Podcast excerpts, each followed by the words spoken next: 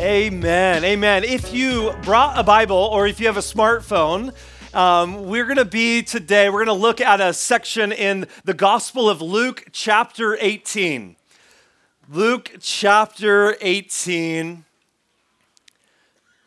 If you're new or just visiting with us, this is maybe your first time like around Calvary Southeast. My name is Ryan. I have the pleasure of being the senior pastor here at this church, and I'm so grateful again that you have chosen to spend part of your Sunday with us. Pray that you're blessed today. But Luke chapter 18, let me read four verses for us, beginning in verse 10 it says this this is Jesus telling this story. He says, Two men went up to the temple to pray, one a Pharisee and the other a tax collector. The Pharisee, standing by himself, prayed thus God, I thank you like that I'm not like other men, extortioners, unjust, adulterers, or even like this tax collector. I fast twice a week. I give tithes of all that I get. But the tax collector, standing far off, would not even lift his eyes to heaven, but beat his breast, saying, God, be merciful to me, a sinner. I tell you, this man went down to his house justified rather than the other. For everyone who exalts himself will be humbled, but he, the one who humbles himself will be exalted. You see, the most important question in all of life is actually found in the Bible. I don't know if you know that. It's found in Job chapter 9, verse 2, where Job asks this question, very important question How can a man be right with God?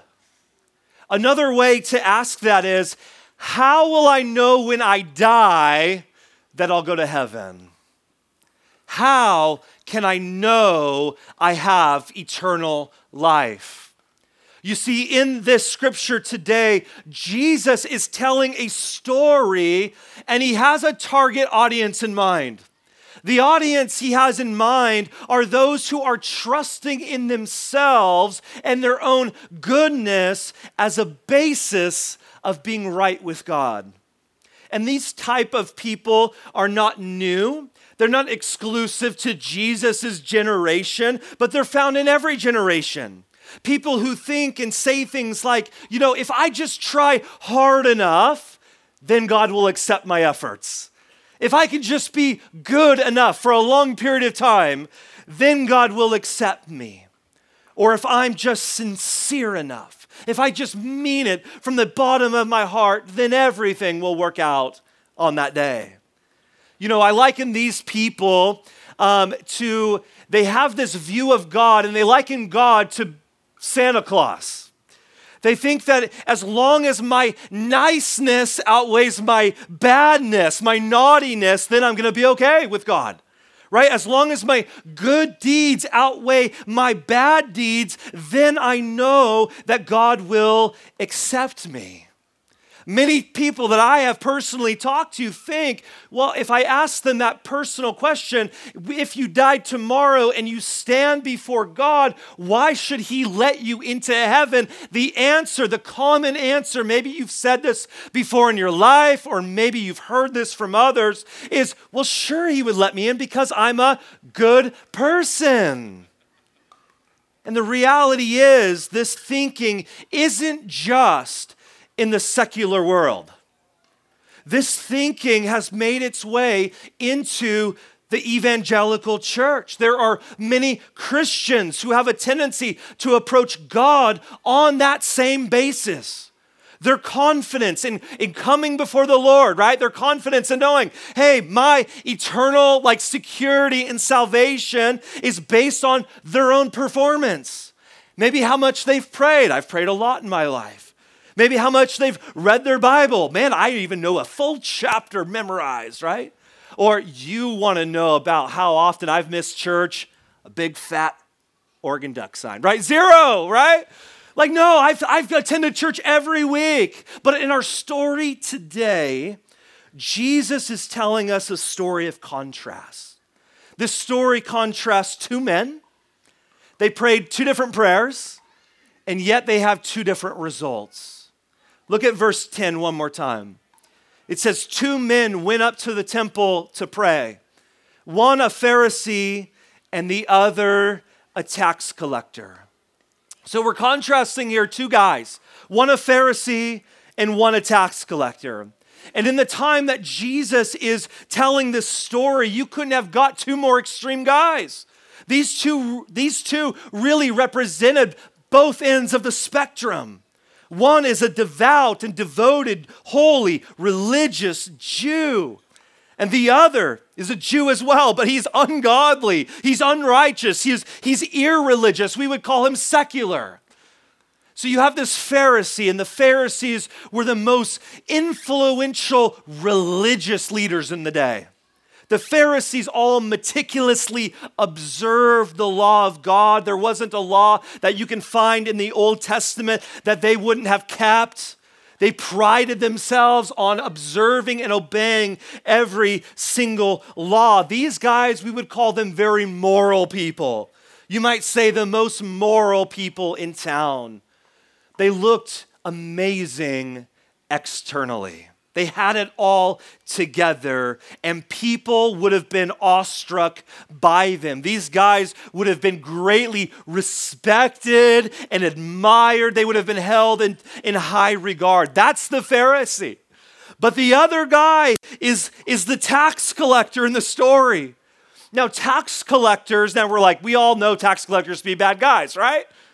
Right? You're like, yes, I know the IRS very well. Like, no, like tax collectors in Jesus' day, they were Jews who were hired by the Jews' enemies, the Romans, to collect taxes, not from the Romans, but from their own people, the Jews. And the, and, the, and the tax collectors, they weren't forced into this career. They deliberately chose this career. They deliberately jumped into it, signed on to it, and the Jews considered the tax collectors to be traitors. Traitors of their own people. They had a reputation of being greedy and dishonest men, and they were despised by everyone. They were despised by the Romans because they were Jews and they were despised by the Jews because they were Jews working for the Romans. And so when Jesus spoke about these two different guys, the original audience hearing this story would have quickly re- realized and recognized the huge contrast between the two. It would have been like if I'm going to tell a story about Billy Graham and Vladimir Putin, right? Like, you can't get two more opposite people. One was the most religious guy in town, and the other was the most hated of sinners in town. And we're told in this story that both of these men came to the temple, or in maybe more modern language, in our context, they came to church. And they both came to approach God. Now, let's look at the Pharisee's prayer in verse 11 and 12. He says, The Pharisee, standing by himself, prayed thus God, I thank you that I'm not like other men, extortioners, unjust, adulterers, or even like this tax collector. I fast twice a week. I give tithes of all that I get. Now, when I'm, uh, I'm assuming, if I could just picture it, if you will, people listening to this prayer, and again, the Pharisees are held in high regard, I could just picture this. Wow. Everyone just starts clapping and just taking notice of this guy's credentials. And he probably hears the clapping, says, Thank you, thank you very much, right? But notice his body language. His posture is, is self promoting, it's proud. It says that he was standing by himself. Have you ever known these people? People that are just so into themselves, they're in their league of their own. He's separated from himself, from everyone else. He places himself on a pedestal, looking down on those that he considers sinners. There's no reverence. There's no respect. There's no awe for the presence of God. And then he begins to open his mouth and he prays, God, I thank you that I'm not like other men. this Pharisee had such a smug, self-righteous feeling. And if you can just get this idea when he, you know, he walked into the temple. This is how I kind of picture it. He walks in the temple, he probably finds the biggest Bible that he can find, tucks it here, his chest is out, his, his chin is up, and he walks in, and maybe he's walking past a bunch of guys, and he says, Oh Lord, I thank you that I'm not like Jeff. oh, oh God, I, I, I thank you. I thank you that I'm not like Susie over here. Like, I just thank you. They're just, they're despicable, Lord. I just thank you that you created me to be me. And this is a dangerous mentality to have where we forget maybe where we've come from, where we forget, church, the pit that God has pulled us out of, where we forget all that God has done for us. But this mentality is a very real thing. And this religious guy says, God, thank you that I'm not like other guys the extortioners, the unjust, the adulterers, the dirty, rotten sinners. I'm, I'm, and I'm definitely not as bad as this tax collector, God. Thank you. Listen, pride is so subtle that if we aren't careful, we will be proud of our humility. And when that happens, this is what happens when our goodness becomes badness. We can easily become like the Sunday school teacher that I once heard about. After telling her class the story of the Pharisee and the tax collector, she told her class, Children, let's bow our heads and thank God that we're not like the Pharisee. Again, it can be so subtle. And so the, this Pharisee, this religious leader in the, in the community, he has the audacity to thank God for what he was not. But then he doesn't stop there. He begins to tell God what he was. Notice verse 12. He says, I fast twice a week. I give tithes of all that I get. Now, according to Jewish law that this Pharisee would be observing, it only required you to fast one time a year. But the Jews didn't think that was enough, and so they upped it to twice a week. And he says, God, I do this for you. And knowing that he has an audience at this point, he goes on and says, Guess what? I also give tithes of all, of all that I get. And people's reaction, wow this guy is the real deal. I want to be like him one day. I want to be able to give tithes of all that I get. I want to be able to fast twice a week. I can barely go, you know, two meals, you know, without being hungry. Like, you know, this is something that I'm going to aspire to. So spiritual. And that was the Pharisee. That's how he prayed. But now contrast that with the tax collector's prayer. He prayed in a completely different way. He said this in verse 13. He says, But the tax collector, standing far off, would not even lift his eyes to heaven, but beat his breast, saying, God, be merciful to me, a sinner. Unlike the Pharisee, the tax collector stood afar off.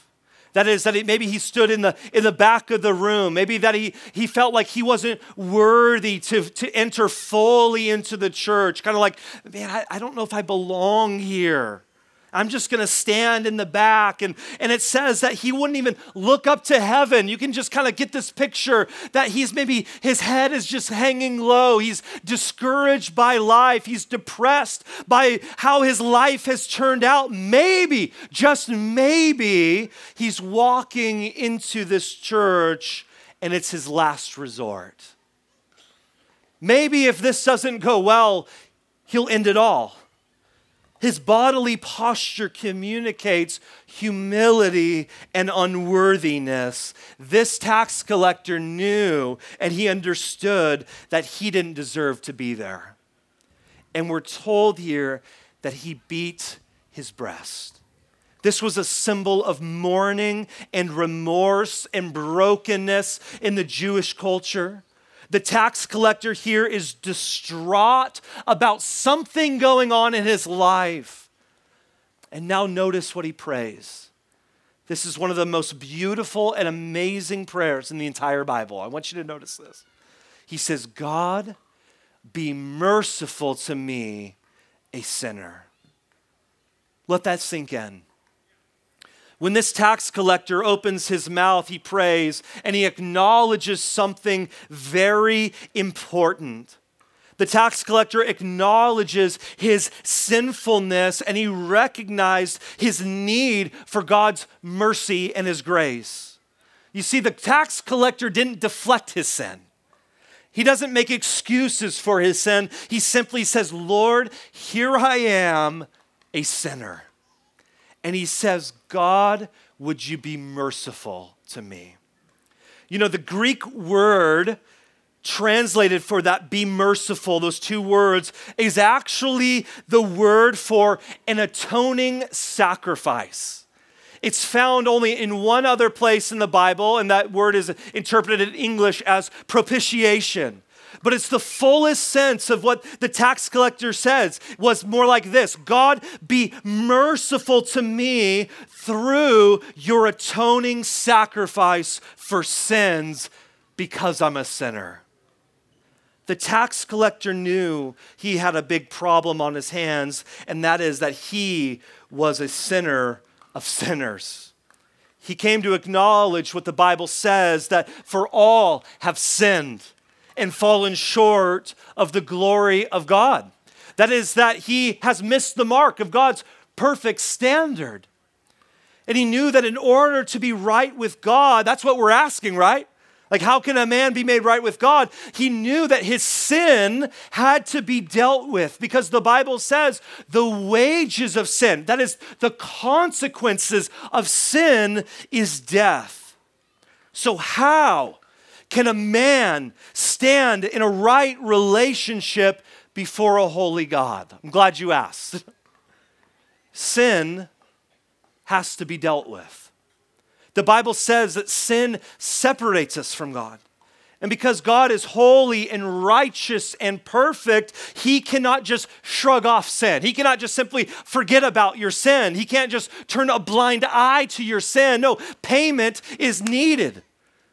The payment, sin needs to be accounted for. The penalty for sin must be paid. Either we pay it or God pays it. You see, in the Old Testament, God gave the Jews a sacrificial system of sacrificing animals. And by their sacrifice, it would temporarily cover their sin. But the, the next time that they sinned, another sacrifice was needed. And you just see this continued cycle of sin and sacrifice, sin and sacrifice. But when Jesus came, his sacrifice was different. He became the perfect and eternal sacrifice where his death on the cross and the shedding of his blood didn't just temporarily cover our sins, but in fact cleanses us from all of our sins once and for all. Amen? Through his death on the cross, we who believe in Jesus are redeemed from the power of sin and the consequences of sin.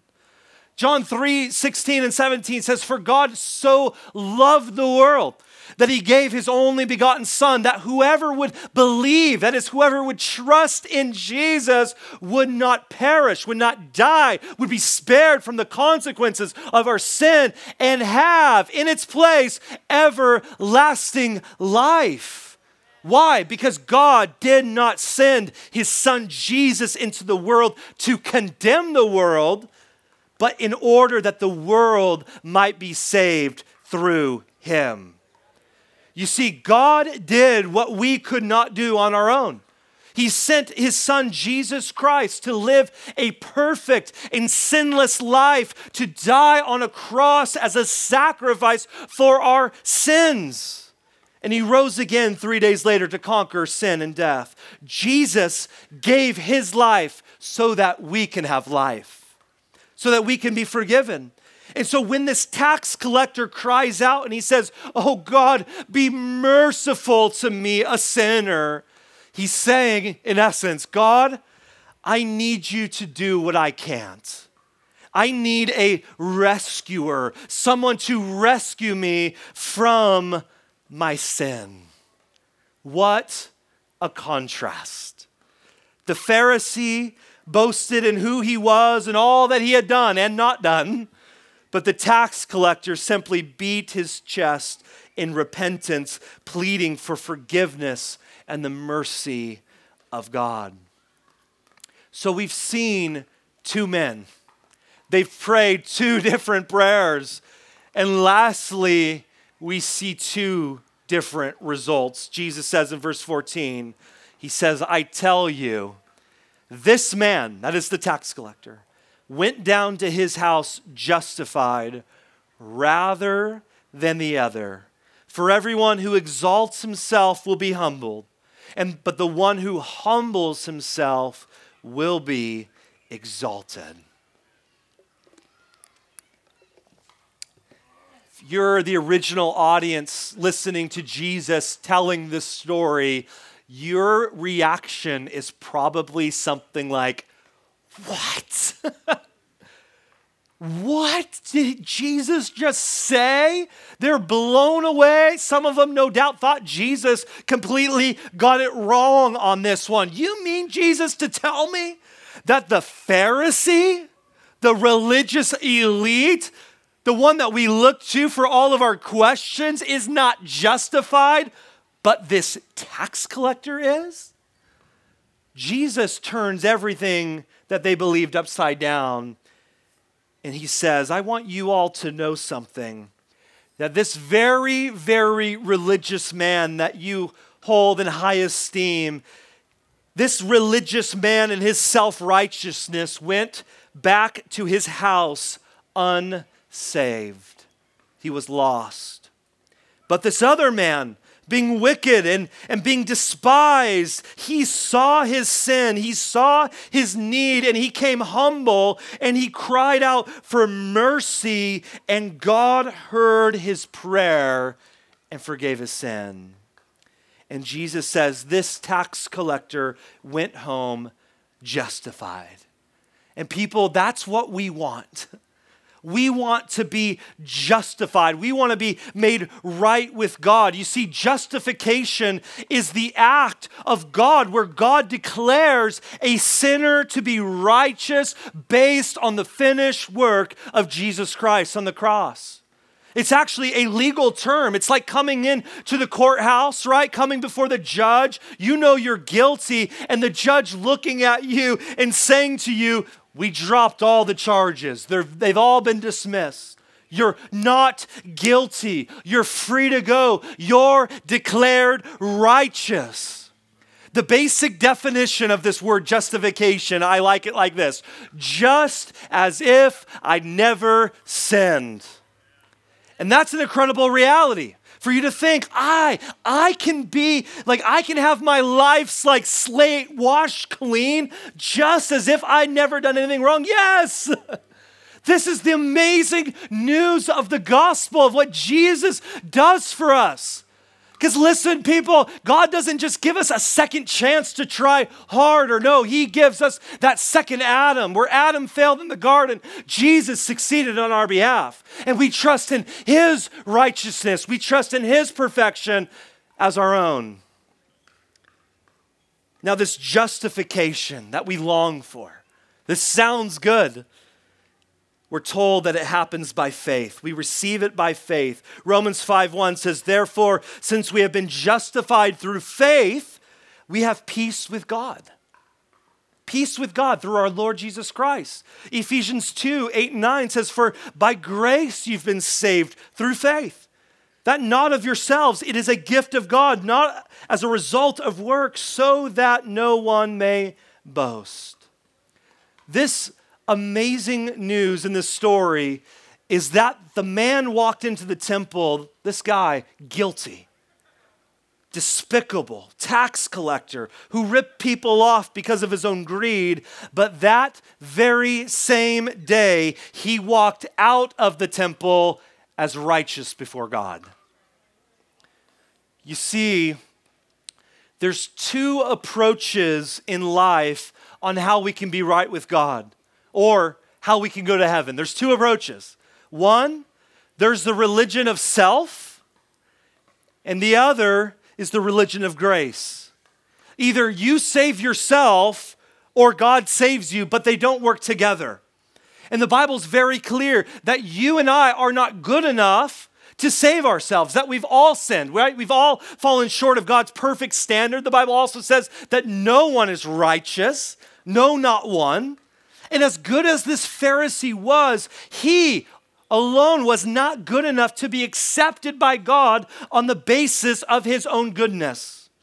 Even, I, I think I like to say, even if everything that he prayed was true, right? Maybe he really wasn't like other men, morally speaking right? Perhaps that he wasn't an adulterer, he didn't extort people, maybe he wasn't unjust. And maybe he did really fast twice a week, and maybe he was super generous with his giving. But as good as the Pharisee was, he wasn't good enough to be accepted by God on the basis of his own righteousness. And let me tell you this morning, nobody here is. The Bible says that our righteousness, that is, our good deeds, are like filthy rags before the Lord. They don't measure, up. That's why Titus 3 5 says, He saved us not because of works done by us in righteousness, but according to his mercy, by the washing of regeneration and renewal of the Holy Spirit, whom he has poured out on us richly through Jesus Christ our Savior, so that being justified by his grace, we might become heirs according to the hope of eternal life. What he's saying is that you have to be born again. You have to be born of the Spirit. Some of you, you might, you might like to play the comparison game like this Pharisee. Well, I'm not as bad as them. You should see some of my neighbors, right? Man, they get drunk every night, right? I'm not, I'm not as bad as, as the dude in my work. He beats his wife, right? I don't steal from my job. Like, I don't do these things. And listen, the reality is, you will always find someone worse than you. But that's not the standard that we compare ourselves to. The standard is perfection, the standard is Jesus. And when we compare ourselves to Him, we see how far we have fallen short of God's standards. We see our sin. So, again, even though the Pharisee was good, he was not good enough.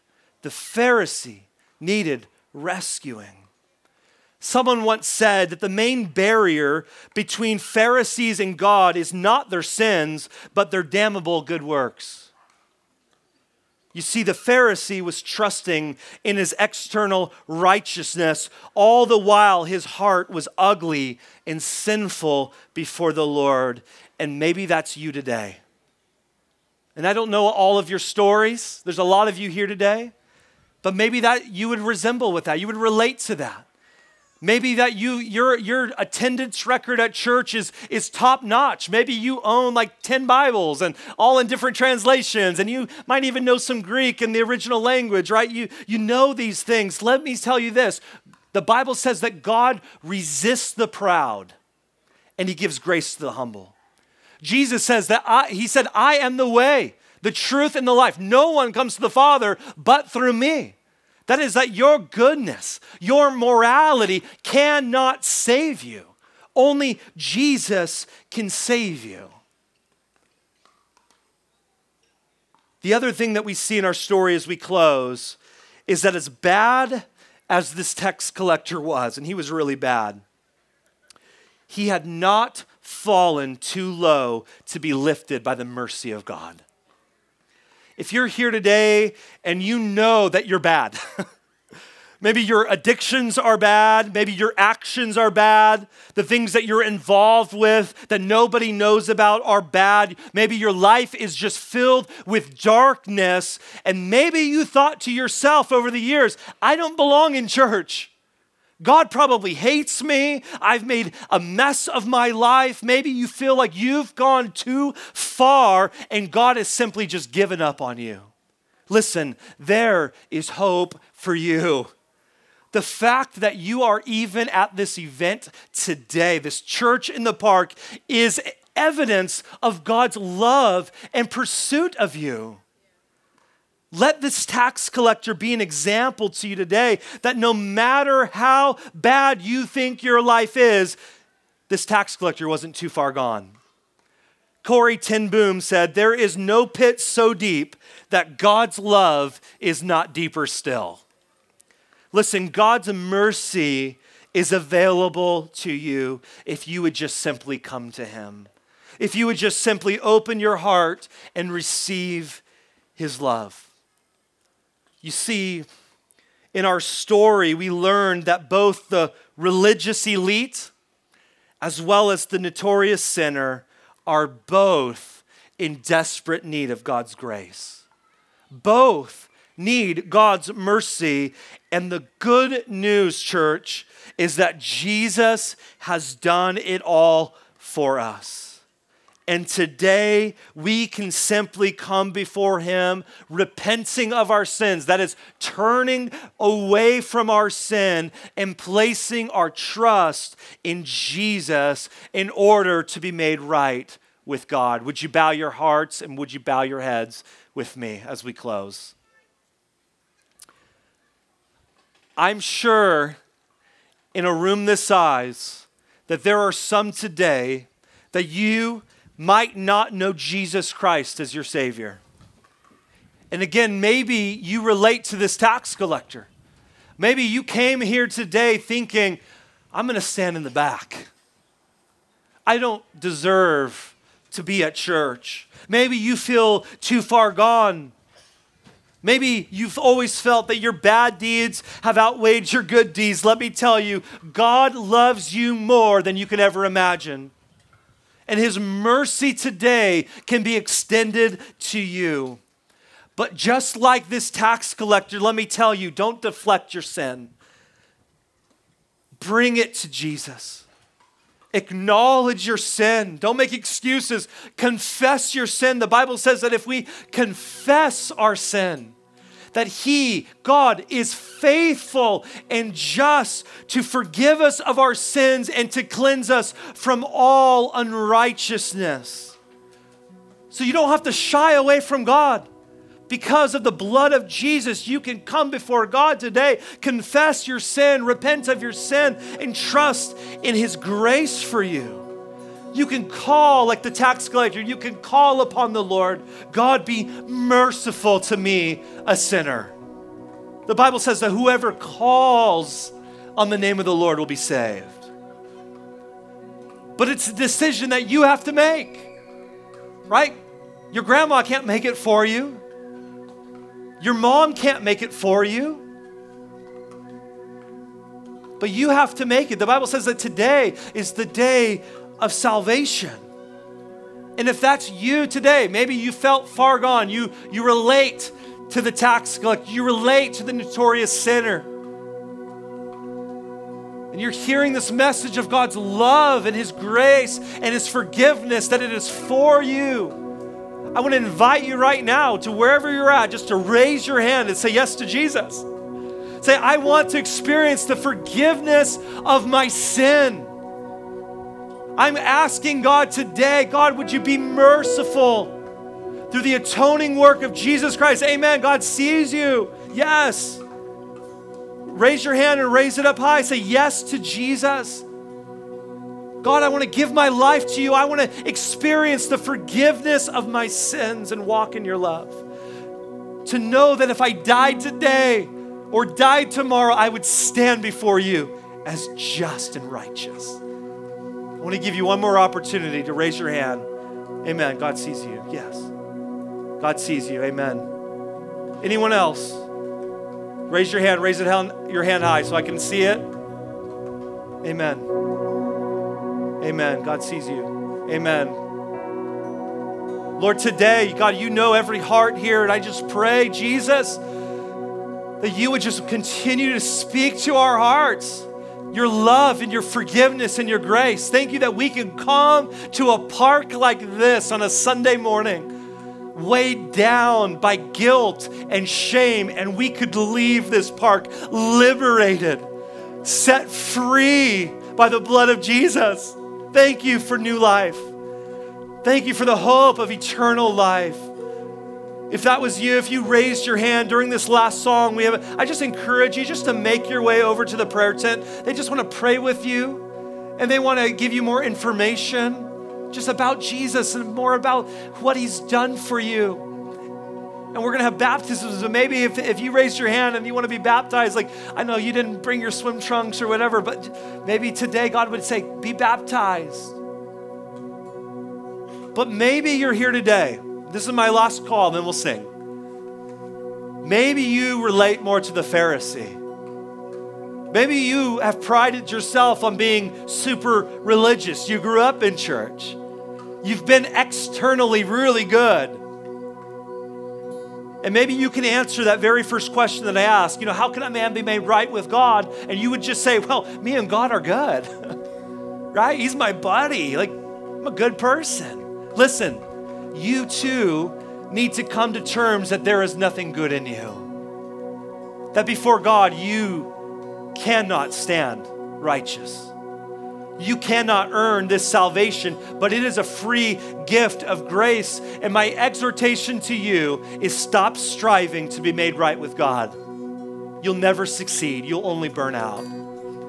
Believer in Jesus, you were saved by grace alone, and you are sustained by grace alone. Your right standing, believer, is fully anchored in Jesus. He loves you. Remember, God resists the proud, but He gives grace to the humble. If you're here as we close, you need prayer for anything going on in your life. We have prayer teams just up here, ready and willing to pray with you and for you. Whatever's going on in your life, maybe you only know. Maybe you've been carrying a burden and you just want to release that burden to the Lord and, and just come and get prayer. They would love to pray with you